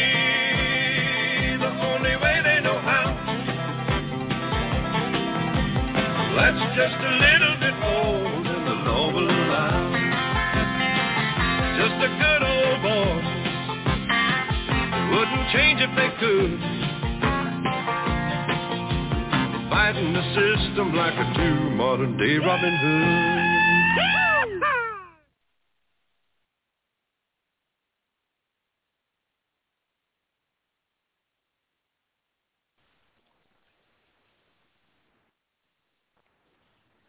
Step into the world of power, loyalty, and luck. I'm gonna make him an offer he can't refuse. With family, cannolis, and spins mean everything. Now, you wanna get mixed up in the family business. Introducing The Godfather at ChumbaCasino.com. Test your luck in the shadowy world of The Godfather slot. Someday, I will call upon you to do a service for me. Play The Godfather, now at ChumbaCasino.com. Welcome to the family. VGW Group. No purchase necessary. Void where prohibited by law. See terms and conditions. 18 plus.